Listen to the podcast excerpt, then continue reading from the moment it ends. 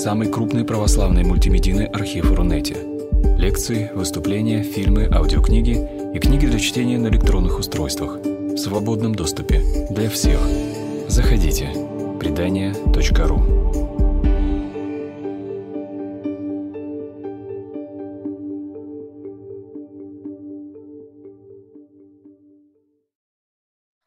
А, мы сегодня поговорим о романе Фрэнсиса Скотта Фитджеральда, который называется «Великий Гэтсби». Эта книга, ну, я вам открою карты, предполагалось, что наша встреча будет 14 февраля или какого-то 15 рядом с днем э, Святого Валентина. И поэтому вот мы с Максимом подумали, что будет хорошо, если мы возьмем какой-то роман о любви. И «Великий Гэтсби» нам пришел в голову вот прямо обоим, и мы решили, что на нем надо остановиться. Но потом э, лекцию передвинули мы по разным причинам, а тема осталась. И вот э, любовь в 20 веке. Эпоха романтическая, по всей вероятности, уже давно прошла. Эпоха новой романтики, она все время существует параллельно вот с этим прагматичным, буржуазным, практичным миром, который нас окружает. Но, тем не менее, романтика постоянно оказывается под вопросом. И вот роман Фиджера бесконечно грустная книга, бесконечно какая-то безнадежная и тоскливая и в то же время очень трогательная и очень э, честная. И вот вопрос, который мы поставили, э, он звучит очень просто. Возможно ли любовь, романтическая любовь, возвышенная, не просто там ведение совместного хозяйства или удовлетворение каких-то потребностей, э, а любовь, как э, бесконечное самопожертвование, как служение и восхищение, и восторг. Возможно ли такая любовь в 20 веке?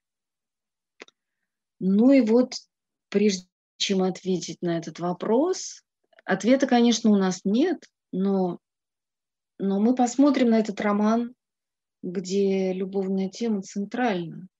И именно в зависимости от от того, как решается тема любви, выстраивается образ главного героя. Так вот, этот роман «Великий Гэтсби», он поможет нам поразмышлять вот на эту тему. А, Фрэнсис Скотт Фиджеральд написал этот роман, когда ему было 24 года.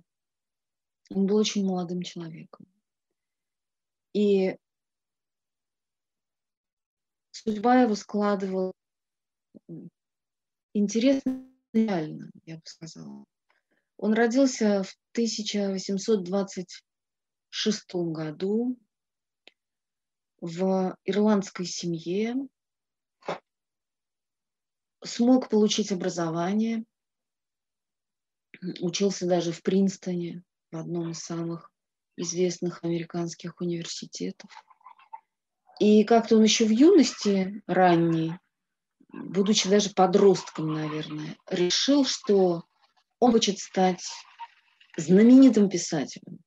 Не просто писать там стихи, прозу, а что он хочет стать знаменитым писателем. И он двигался к этой цели. Написал он свой первый роман, который сначала назывался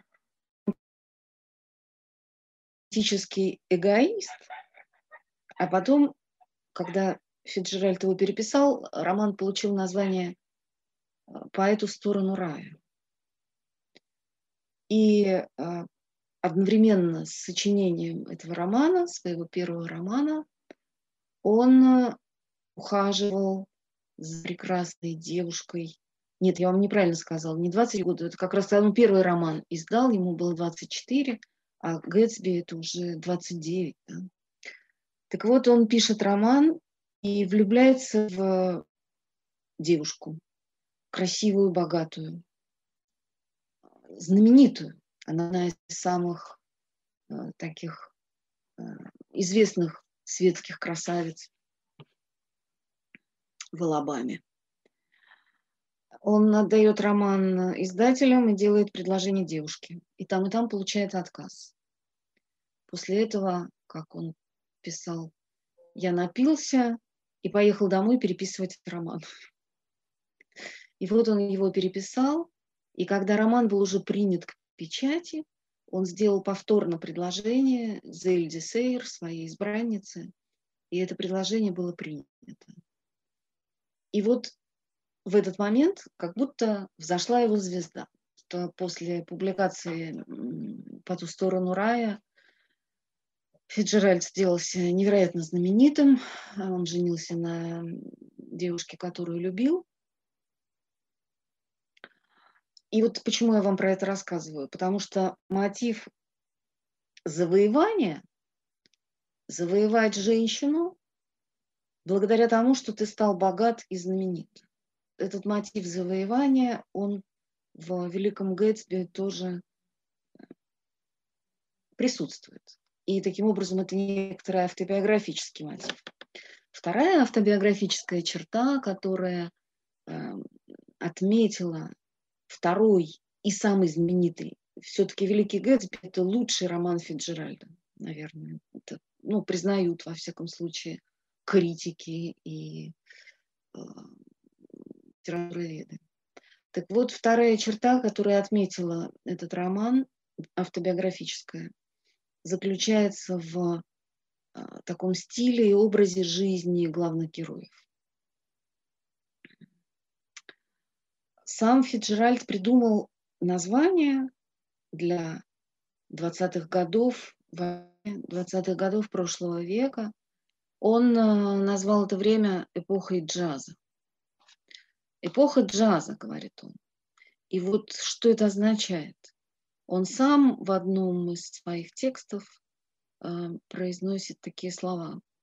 Когда говорят о джазе, имеют в виду состояние нерв, нервной взвинченности, примерно такое, какое воцаряется в больших городах при приближении к ним линии фронта. Вот это довольно интересные слова. Посмотрите. Состояние нервной взвинченности – примерно такое, какое бывает в больших городах при приближении к ним линии фронта. Здесь, с одной стороны, есть идея а, такого не совсем естественного, нездорового а, эмоционального подъема. Веселиться даже тогда, когда не весело. И веселиться именно потому, что совсем не весело. Вот Фиджеральд говорит, что эпоха джаза – это испепеляющая жажда жить. Сегодня, немедленно, здесь и сейчас. И почему? Откуда берется вот это огромное желание жить? Причем жить – это означает наслаждаться и развлекаться.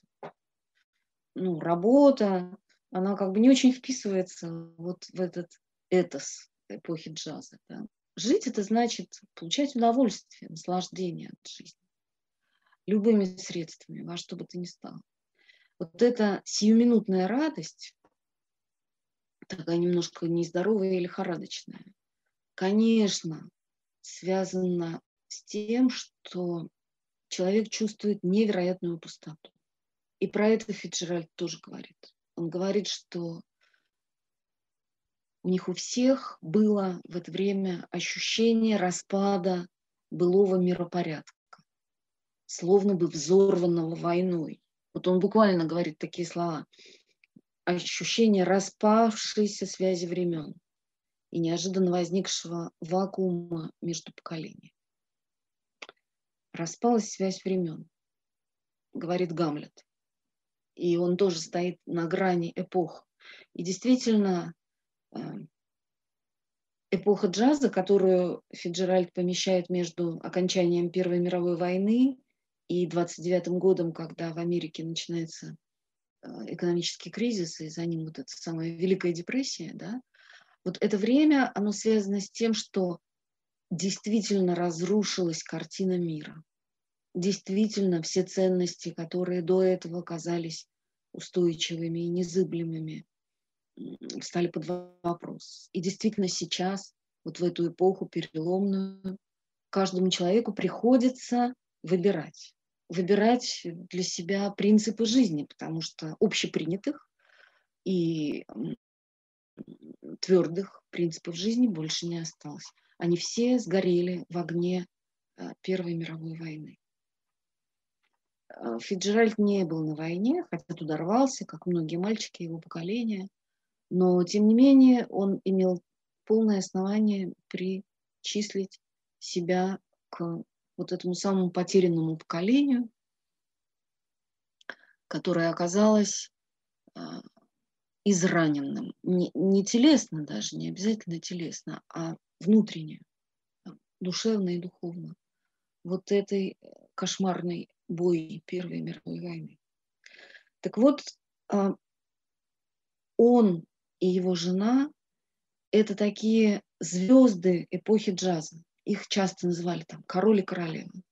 Они очень много пили постоянно, очень много развлекались, причем развлечения иногда были довольно эпатажного и диковатого свойства. И очень много ссорились, потому что, как говорит Сент-Экзюпери, пьяница пьет, потому что ему стыдно, ему стыдно, потому что он пьет. И этот механизм, он, ну, конечно, дает о себе знать всегда.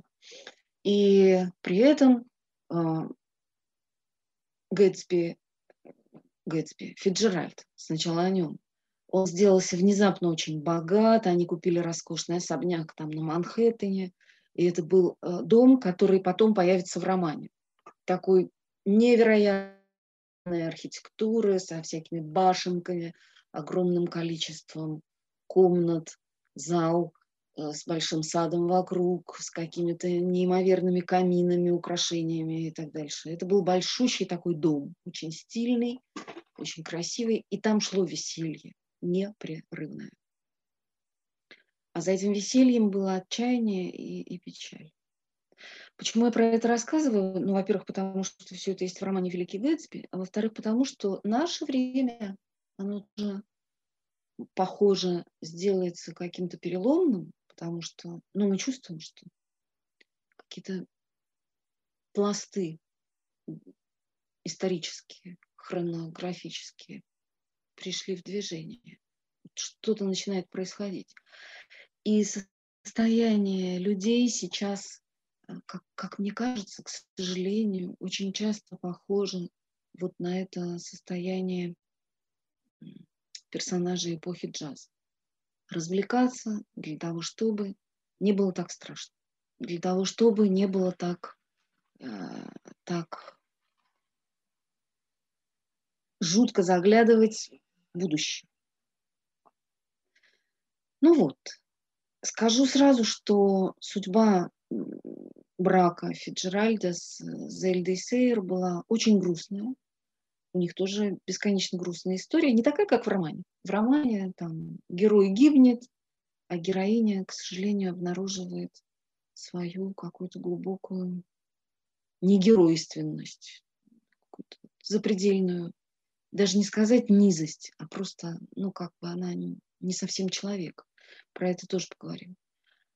Но вот э, у Фиджеральда с Зельдой получилось тоже очень грустно, потому что, ну, вот они жили-жили, развлекались, ссорились, предавались всяким разным удовольствием и порокам, а в конце концов вдруг выяснилось, что у нее психическое заболевание, и в течение нескольких лет ей ставят диагноз шизофрения. И последние там примерно 16-18 лет своей жизни она проводит в разных лечебницах.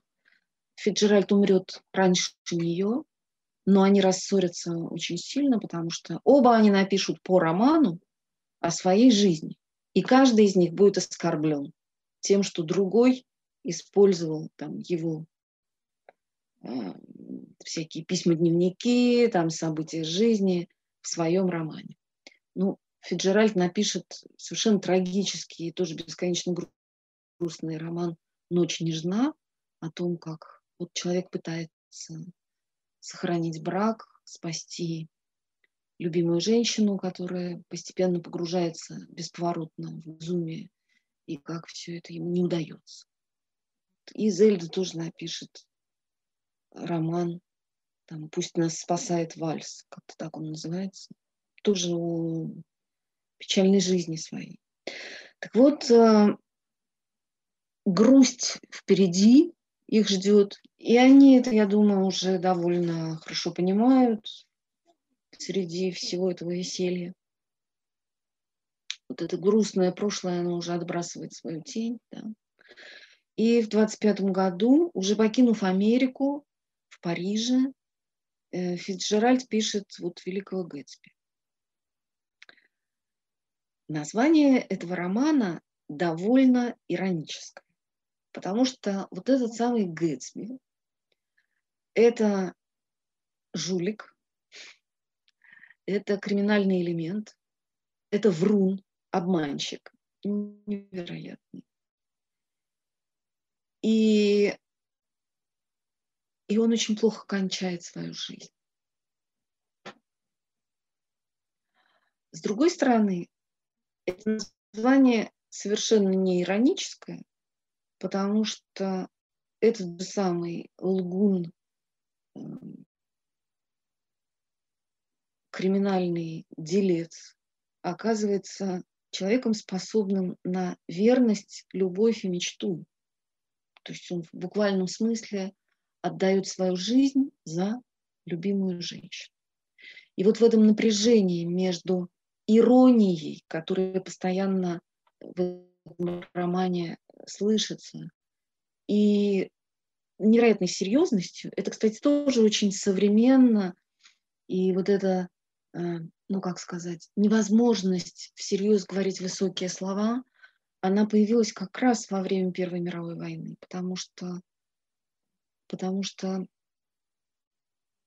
все, о чем говорили всерьез поэты в XIX веке, оказалось опозорено, скомпрометировано и продано. И поэтому говорить вот эти высокие слова уже стало нельзя. Наверное, навсегда нельзя. И сейчас тоже, когда начинаешь произносить какие-то прекрасные слова прошлого, то возникает ощущение неудобства. Почему-то это так. И либо надо решиться на то, что ну, на то, что ты себя, прежде всего себя самого подвергаешь а, полному унижению, уничтожению, потому что никто из нас, конечно, никаким этим высоким прекрасным словам не соответствует нисколечко и решиться тогда на то, что вот я говорю эти слова, которые превращают мою жизнь, мою личность в прах и пепел, потому что я недостойна этих слов. Так вот, мы остановились на том, что роман этот, он как бы с одной стороны, ну вот может быть до конца не, а, не, а, вот не, не сделался абсолютно совершенным потому что Фиджеральд, он был ведь таким писателем, который он очень хотел, он очень хотел быть знаменитым, он очень хотел нравиться. И помимо прекрасных действительно романов и рассказов, он написал тьму-тьму какого-то вполне среднего литературного материала. И он понимал, что он делает, потому что ему нужны были деньги. Его рассказы печатались в глянцевых журналах, и он специально делал их такими, чтобы вполне себе средний, такой посредственный читатель, читательница оказались довольными. И он эксплуатировал, конечно, все, так сказать, свои находки. И в этом смысле, конечно, ну, это такая классика-то она классика, но все-таки, ну, с особенностями, с оговорками, да. И поэтому вот роман тоже, ну, при желании можно ему предъявить какие-то, так сказать, вопросы. Но при этом Фиджеральд очень хочет сделать э, такую крепкую, совершенную литературную форму. И вот он избирает э, такой прием э, нейтрального рассказчика. Он придумывает человека, который очень хорошо знаком со всеми главными героями романа. Этого человека зовут Ник,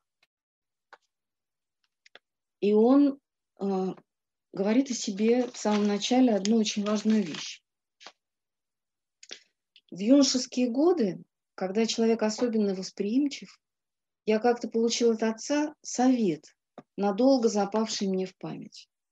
Если тебе вдруг захочется осудить кого-то, сказал он, вспомни, что не все люди на свете обладают теми преимуществами, которыми обладал ты.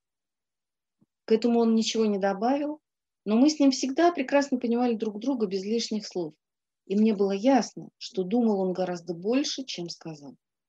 Вот откуда взялась у меня привычка к сдержанности в суждениях, привычка, которая часто служила мне ключом к самым сложным натурам и еще чаще делала меня жертвой матерых надоед. То есть, поскольку у этого человека, у рассказчика, было вот это чудесное свойство никогда никого не осуждать, полученное им от отца, мудрого отца. Если тебе вдруг захочется осудить кого-нибудь, говорит отец, вспомни, что не все люди на свете обладают теми преимуществами, которыми обладал ты. Да?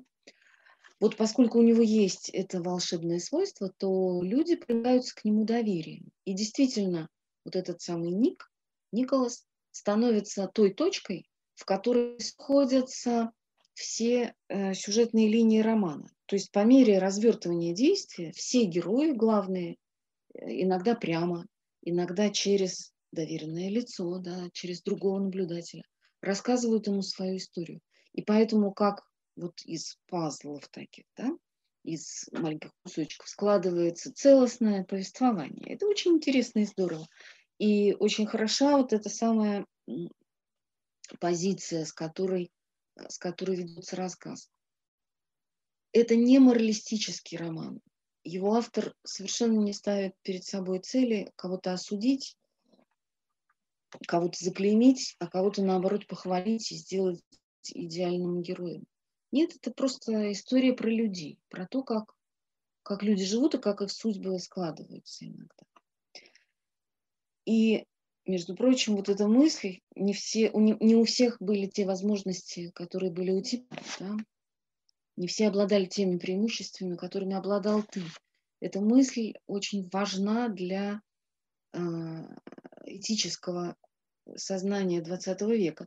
Ровно то же самое говорит в одной из своих работ совсем другой человек, англичанин Клайв Стейплс Льюис. Он говорит о том, что если кто-то ведет себя просто как приличный человек, просто вот не мусорит, не ворует и, и не бьет своих детей, то мы можем это оценивать по-разному.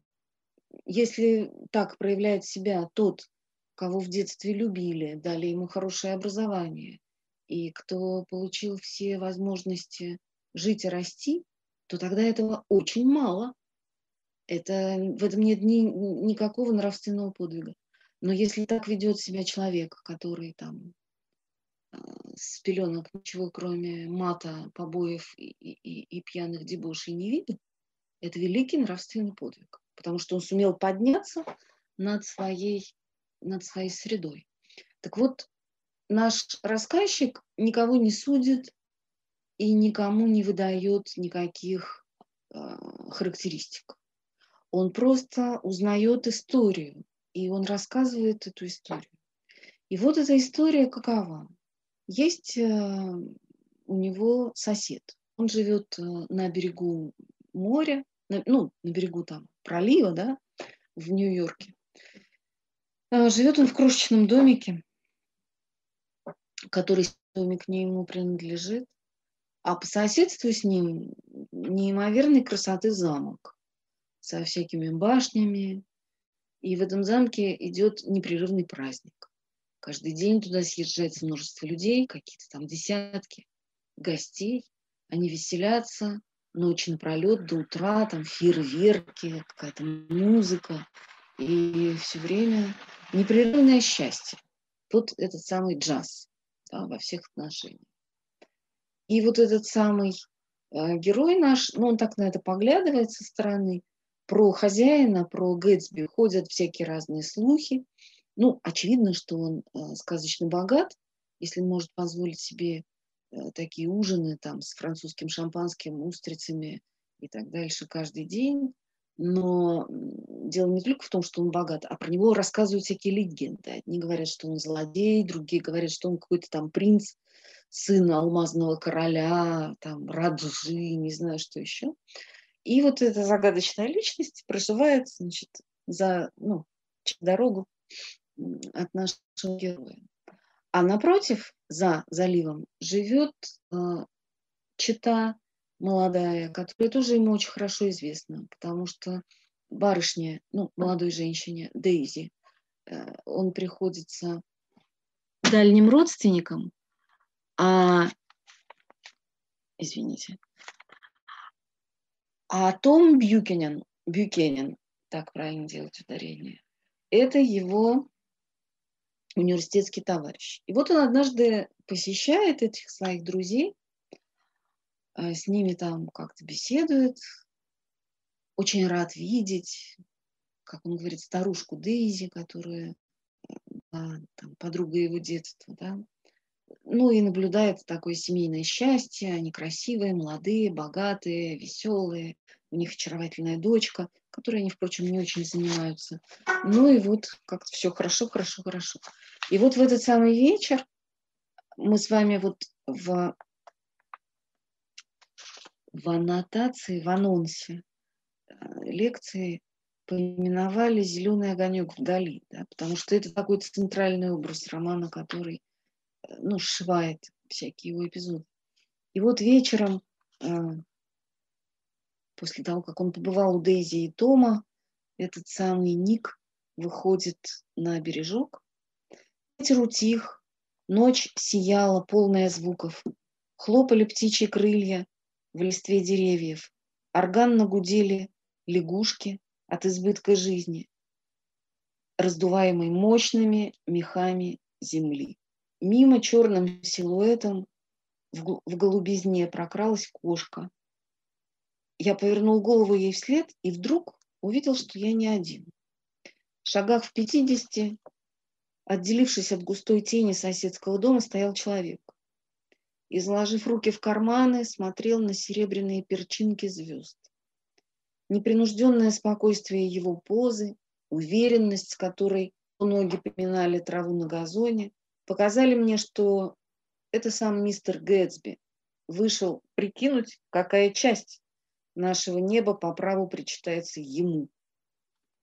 Я решила окликнуть его, но так его и не окликнул, потому что он вдруг ясно показал, насколько неуместно было бы нарушить его одиночество. Он как-то странно протянул руку к темной воде. И несмотря на расстояние между нами, мне показалось, что он весь дрожит. Невольно я посмотрел по направлению его взгляда, но ничего не увидел. Только где-то далеко светился зеленый огонек. Должно быть сигнальный фонарь на краю причала. Я оглянулся, но Гэтсби уже исчез, и я снова был один в неспокойной темноте. Вот светится этот зеленый огонек на краю причала и человек протягивает к нему руку в какой-то немой тоске. Он весь дрожит, да? он один, он ничего из себя не изображает. Но вот он весь устремлен к этому зеленому огоньку, который горит на причале а, возле дома, где живет его любимая женщина. И вот постепенно этот самый Ник оказывается внутри истории, потому что он знакомится с Гэтсби, и он узнает, что Гэтсби много лет влюблен в Дейзи Бьюкенен, что их отношения начались, их любовь началась еще до того, как она вышла замуж за Тома. Но он был беден, а родители Дейзи хотели, чтобы их дочь вышла замуж за человека своего круга. Ну, Бьюкенены – это одна из самых знаменитых американских фамилий. Это люди богатые и Э, и люди знатные. Ну, в том смысле, в каком сложилась вот эта как бы новая такая буржуазная аристократия, да. А, это люди, которые всегда находятся рядом с деньгами, с большой властью. И люди, которые сомкнулись в такой непроницаемый круг. И поэтому то, что Дейзи испытывает какие-то там яркие чувства к этому самому Джею Гэтсби, это никого не интересует. А вот и тут начинается война, и он уходит, уезжает в Европу, и вот они прощаются, и весь вечер сидят, обнявшись, и он время от времени целует ее душистые волосы. И после этого он исчезает, отправляется на подвиги, на войну. А девушка, ну что, она немножечко по... потасковала, но потом оказалось, что пришла весна, что жизнь хороша. А тут появился Том, и он такой свой, понятный. И, и папе с мамой нравится. И вот Дейзи выходит за него замуж. Причем накануне свадьбы она получает письмо от э, Гэтсби, и она рыдает и, и напивается, и не хочет выходить замуж, но тут ее подруга говорит, что нет, так, так дело не пойдет, надо взять себя в руки, умыться, надеть подвенечное платье, и все должно следовать по плану. И вот проходит пять лет.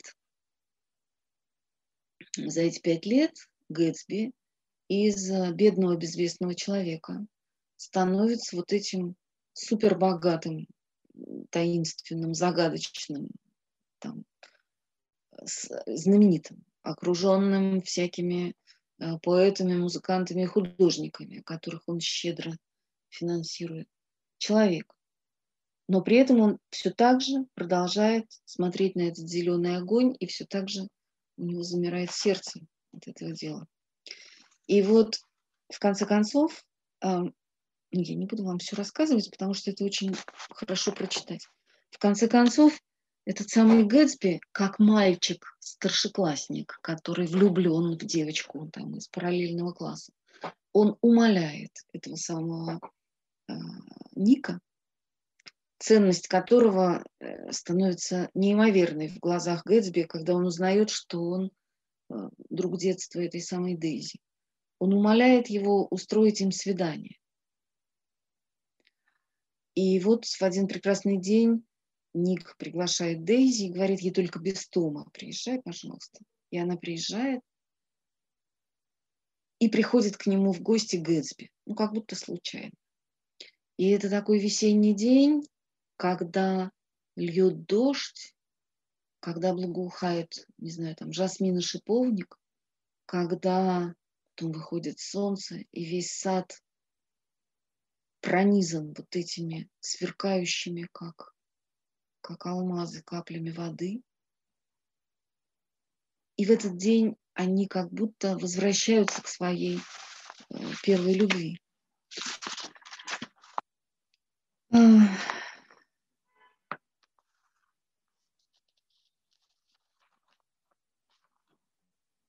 Да. Пока вокруг шумел дождь, я как будто слышал в гостиной их голоса, то ровные, то вдруг повышающиеся в порыве волнения. Но сейчас, когда все стихло, мне казалось, что и там тоже наступила тишина. Прежде чем войти, я нашумел сколько мог, только что не опрокинул плиту в кухне. Но они, наверное, и не слышали ничего. Они сидели в разных углах дивана и смотрели друг на друга так, словно лишь сейчас или вот-вот должен был прозвучать какой-то вопрос. У Дейзи лицо было мокрое от слез, и когда я вошел, она вскочила и бросилась вытирать его перед зеркалом. Но что меня поразило, так это перемена, происшедшая в Гэтсби. Его лицо в буквальном смысле сияло. Он всем своим существом излучал несвойственный ему блаженный покой, наполняя им свою маленькую гостиную. И дальше он говорит, идемте ко мне, мне хочется показать Дейзи мой дом. А, и Ник говорит, может, вы без меня пойдете? Он говорит, нет, нет, непременно с вами. И вот они, ну, потому что он джентльмен, да, он не собирается, так сказать, вот девушку, в которую был влюблен, из которой у него был роман, прям вот э, уволочь к себе домой. Нет, он делает все достойно, по-джентльменски, идемте вместе. И вот они приходят в этот дом. И надо сказать, что на Дейзи этот дом, это богатство, это изысканность и это красота всех, так сказать, деталей да, и всего вместе производит какое-то огромное впечатление. У Дейзи вдруг вырвался сдавленный стон. И она уронила голову на сорочки и разрыдалась. Такие красивые сорочки, плакала она, и мягкие складки ткани глушили ее голос. Мне так грустно, ведь я никогда, никогда не видала таких красивых сорочек. Конечно, дело не в, э, не в одеждах э, Гэтсби, которую он ей очень наивно тоже демонстрирует, как, ну просто как ребенок, которому вот надо показать все свои игрушки, чтобы быть уверенным, что его избранница будет, будет подольше с ним рядом, там будет играть в эти игрушки.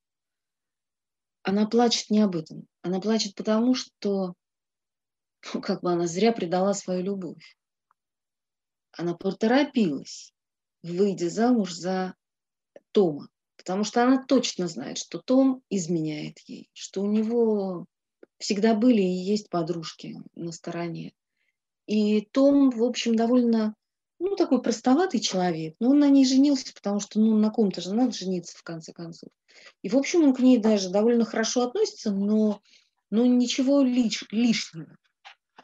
А Гэтсби ее любит, и она понимает, что все, что он делает, вот это его богатство, там вся эта роскошь, это все для нее и только для нее. И поэтому она плачет, потому что ну, она поставила не на ту карту, да, она не на ту лошадь. И после дома нам предстояло осмотреть еще сад, бассейн для плавания, цветники. Но тем временем опять полил дождь, и стоя втроем у окна, мы глядели на рифленую воду пролива. В ясную погоду отсюда видна ваша вилла на той стороне бухты, сказал Гэтсби. У вас там на причале всю ночь светится зеленый огонек. Ну что ж, а дальше сюжет романа развертывается таким довольно а, трагическим образом. Потому что наши герои объясняются друг с другом. Это объяснение довольно драматично. И в ходе этого объяснения вот эти двое мужчин, Том Бьюкенен и э, Джей Гэтсби, вступают в открытый поединок. И каждый из них говорит, она любила только меня и любит меня сейчас. И оба они обращаются к ней и говорят, скажи. Ну и вот в этот момент когда нужно делать выбор. То есть до этого ей казалось, что ну, можно это как-то так длить, но в конце концов, ну, Том позволяет же себе что-то, ну и она может себе позволить. Но вот в этот момент, когда оба они, как два разъяренных, не знаю, там, оленя, да, вот опустив свои рога, говорят, что выбирай, ты должна сказать, кого ты любишь. Она, она выбирает Тома. Причем она делает это как-то так вот уклончиво тоже но все-таки все понимают ее выбор. И Том, муж, он настолько упоен своей победой, он, он настолько э, чувствует себя выше этого выскочки, этого э, ничтожества. Он чувствует вот эту сладость победы, и для того, чтобы ее вот прямо довести до конца, он говорит, ну, сейчас мы поедем домой, и я возьму в свою машину Ника, и там Джордан, это подружка, это подружка Дейзи. А мистер Гэтсби пусть э, повезет тебя домой, Дейзи, потому что он понимает, что его маленький смешной детский роман закончен, все закончено.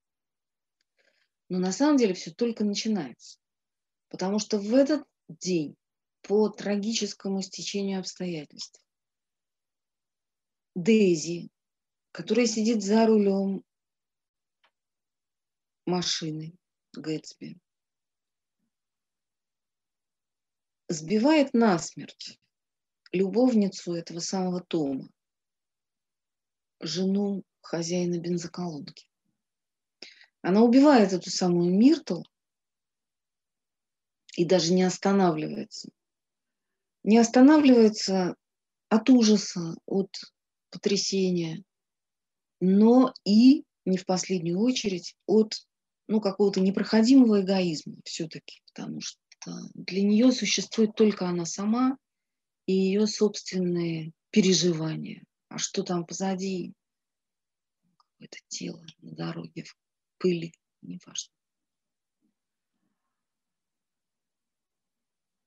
И тогда становится понятно, что будет судебное разбирательство, и, возможно, за этим последует тюрьма. И тогда Гэтсби говорит всем, что за рулем машины был он, что убийца он. И он это делает просто для того, чтобы ее спасти. А Том Бьюкинен, он молодец, потому что он очень уверенно манипулирует э, отчаянием и гневом э, мужа вот этой убитой женщины.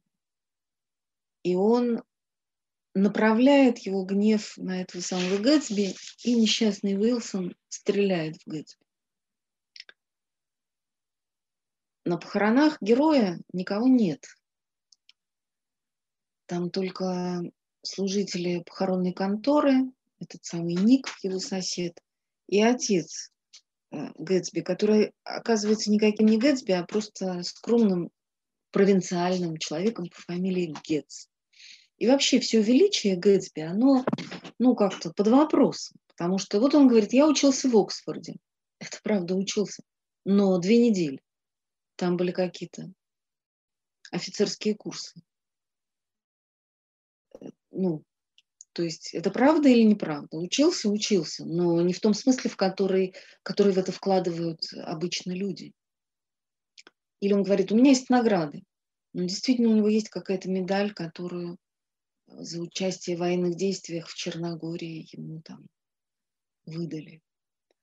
Ну, то есть тоже, ну, награда, конечно, но это же не, не какой-нибудь там орден великий. То есть он все время, этот человек, балансировал между правдой и ложью. И, может быть, единственное, что в нем было настоящее, это любовь к этой женщине.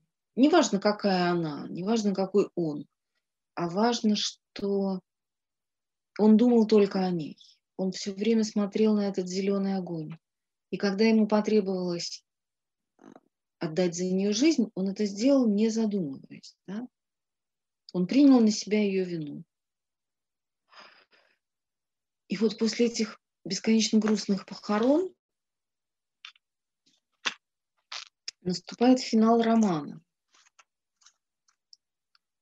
Ник, конечно, догадывается, кто виновник убийства, да, кто устроил так, что этот самый несчастный оскорбленный муж застрелил Гэтсби из охотничьего ружья. Как-то раз в конце октября я увидел на Пятой авеню Тома Бьюкенина. Он шел впереди меня своей быстрой напористой походкой, слегка отставив руки, словно в готовности отшвырнуть любую помеху, и вертя головой по сторонам. Я замедлил шаг, чтобы не нагнать его, но он в это время остановился и стал рассматривать витрину ювелирного магазина. Вдруг он заметил меня и поспешил мне навстречу, еще издали протягивая руку. «В чем дело, Ник? Ты что, не хочешь со мной здороваться?» «Не хочу. Ты знаешь, что я о тебе думаю. Ты с ума сошел, Ник. Ты просто спятил. Я понятия не имею, о чем ты говоришь. Том, спросил я в упор, что ты в тот день сказал Уилсону?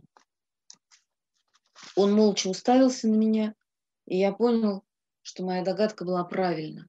Я повернулся и хотел уйти, но он шагнул вперед и схватил меня за плечо. Я сказал только правду. Он вдруг вызывающе повысил голос. А что такого, если я сказал ему? Тот тип, имеется в виду Гэтсби, все равно добром бы не кончил. он вам пускал пыль в глаза, и тебе, и Дейзи. А на самом деле это был просто бандит. Переехал бедную Миртл как собачонку и даже не остановился. Вот это вот важно, потому что Дейзи и Том были в сговоре. Он знал, что она убийца. И он боялся, что Гэтсби может передумать в какой-то момент.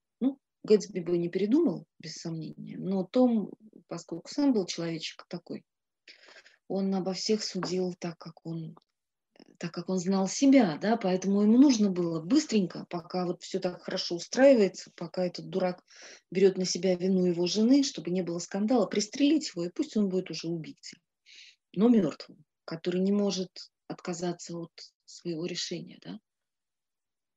Он не переезжал Миртл. Мне было нечего возразить, потому что я не мог привести тот простой довод, что это неправда. Вот это тоже интересно. Вот казалось бы, а что мешает одному человеку уличить во лжи другого человека?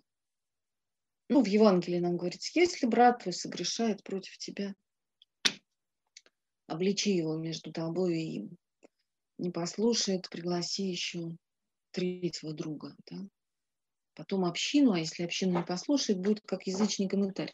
То есть э, милосердие и сострадание к человеку совершенно не должны обязательно заключаться в том, что мы э, закрываем глаза на все пороки и ошибки другого человека. Что мешает Нику? Он никак не зависит от Тома Бьюкинина. Почему он не может обличить его? Почему он не может ему сказать, ты лжешь, ты говоришь неправду? А потому что это бессмысленно. Я не мог не простить ему, не посочувствовать. Но я понял, что в его глазах то, что он сделал, оправдано вполне. Не знаю, чего тут было больше, беспечности или недомыслия. Они были беспечными существами, Том и Дейзи. Они ломали вещи и людей, а потом убегали и прятались за свои деньги, свою всепоглощающую беспечность или еще за что-то, на чем держался их союз, предоставляя другим убирать за ним. На прощание я пожал ему руку. Мне вдруг показалось глупым упорствовать. У меня было такое чувство, будто я имею дело с ребенком.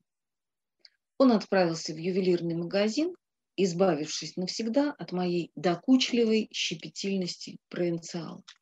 Вот это интересно, да? Он говорит, Том и Дейзи были такими людьми, которые беспечно и легкомысленно ломали людей и вещи, а потом скрывались за своими деньгами, за своей, за своей за своим ощущением того, что они не такие, как все остальные люди. Вот э, Фиджеральд, он однажды сказал, что вот у меня, говорит, такое очень э, чувство обостренной классовой зависти и ненависти к очень богатым людям. Очень богатые люди, это у него был такой термин. Очень богатые люди, это не значит, что у человека много денег, а это значит, что в каком-то уже втором, третьем, четвертом поколении очень большие деньги рождают какой-то другой тип людей, которым кажется, что все продается, все покупается, которым кажется, что они очень сильно отличаются от других. И вот эти самые Бьюкенины – это классические, очень богатые люди в терминологии Фиджеральда. И вот последняя страница романа, ну, то есть, смотрите, вот перед нами, с одной стороны, вот эти самые очень богатые люди, такая как бы аристократия доллара, да, как критики говорят.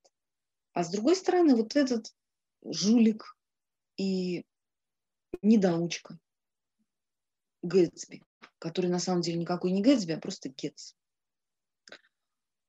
И вот кто из них, ну, кто из них велик, а кто ничтожен? Ну, для Тома Бьюкинина, для Дейзи даже вообще не обсуждается вопрос.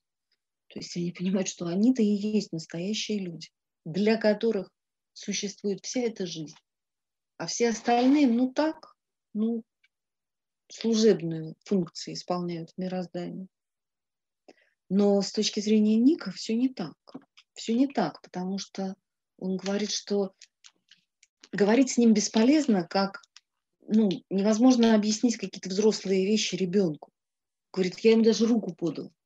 потому что ну, ничего невозможно объяснить. А вот про Гэтсби совсем другая история. На последней странице романа рассказчик покидает э, Нью-Йорк, он должен переезжать, он уже продал свою маленькую машинку, уже упаковал и отправил все свои вещи. И вот он в последний раз гуляет вот на том самом бережку, где когда-то э, увидел Гэтсби в первый раз. Я спустился к берегу и прилег на песке. Почти все богатые виллы вдоль пролива уже опустели, и нигде не видно было огней, только по воде неярким пятном света скользил плывущий паром. И по мере того, как луна поднималась выше, стирая очертания ненужных построек, я прозревал древний остров, возникший некогда перед взором голландских моряков, нетронутая зеленая лона нового мира. Шелест его деревьев, тех, что потом исчезли, уступив место дому Гэтсби, был некогда музыкой последней и величайшей человеческой мечты. Должно быть на один короткий очарованный миг человек затаил дыхание перед новым континентом, невольно поддавшись красоте зрелища, которого он не понимал и не искал. Ведь история в последний раз поставила его лицом к лицу с чем-то соизмеримым заложенной в нем способности к восхищению. И среди невеселых мыслей о судьбе старого неведомого мира я подумала о Гэтсби, о том, с каким восхищением он впервые различил зеленый огонек на причале, там, где жила Дейзи. Долг был путь, приведший его к этим бархатистым газонам, и ему верно казалось, что теперь, когда мечта его так близко, стоит протянуть руку, и он поймает ее. Но он знал, что она навсегда осталась позади, где-то в темных далях за этим городом, там, где под ночным небом раскинулись неоглядные земли Америки. Гэтсби верил в зеленый огонек, свет неимоверного будущего счастья, которое отодвигается с каждым годом. Пусть оно ускользнуло сегодня, не беда, завтра мы побежим еще быстрее, еще дальше станем протягивать руки. И в одно прекрасное утро так мы и пытаемся плыть вперед, борясь с течением, а оно все сносит и сносит наши суденышки обратно в прошлое.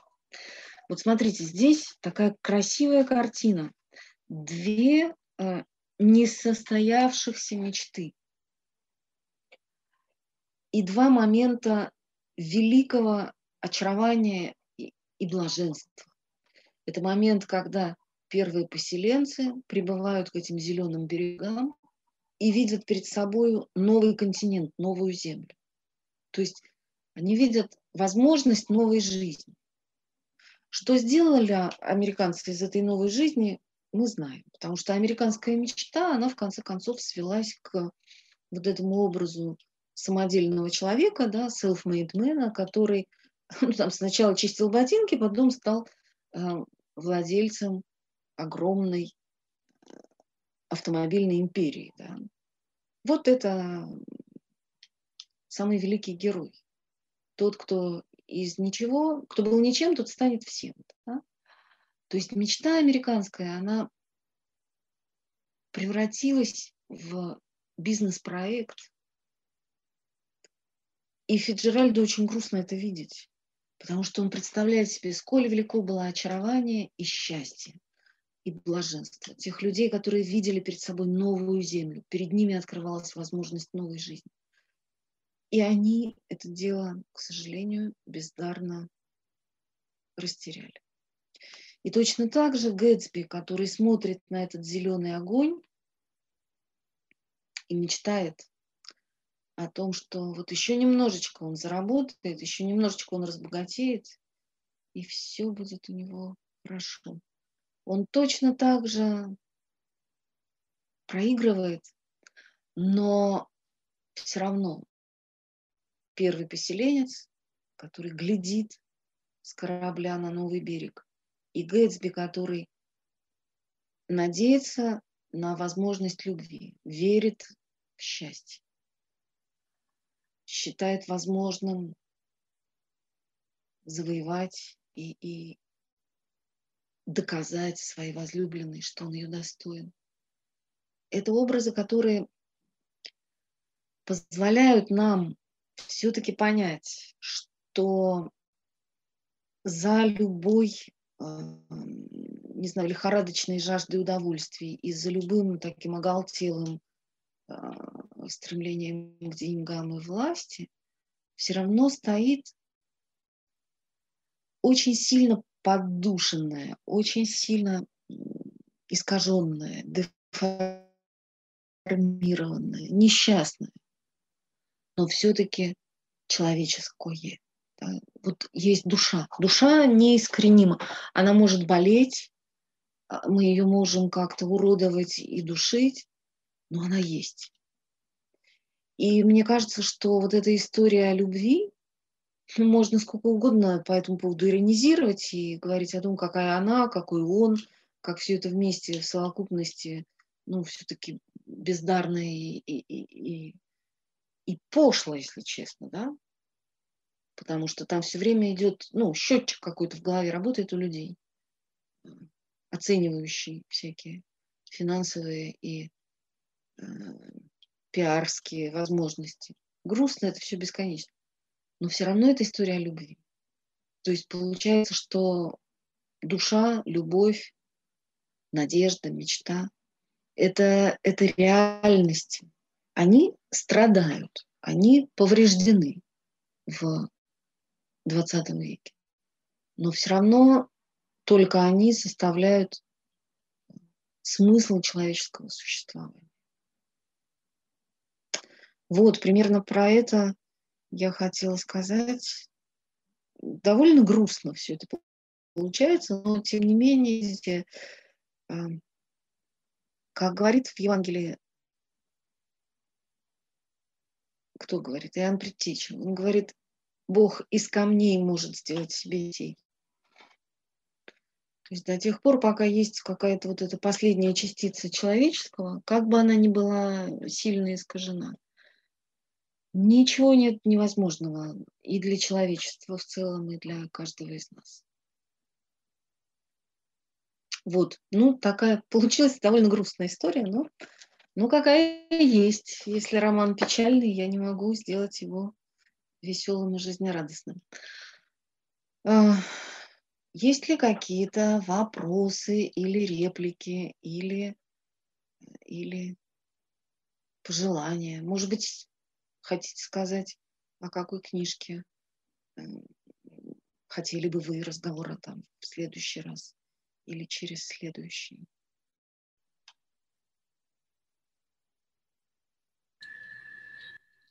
Вот появился вопрос, угу. как вы относитесь к экранизации романа? Ну, наверное, я так понимаю, имеется в виду последняя экранизация. Последняя экранизация, да? Ну, на самом деле ведь экранизации этого романа было множество.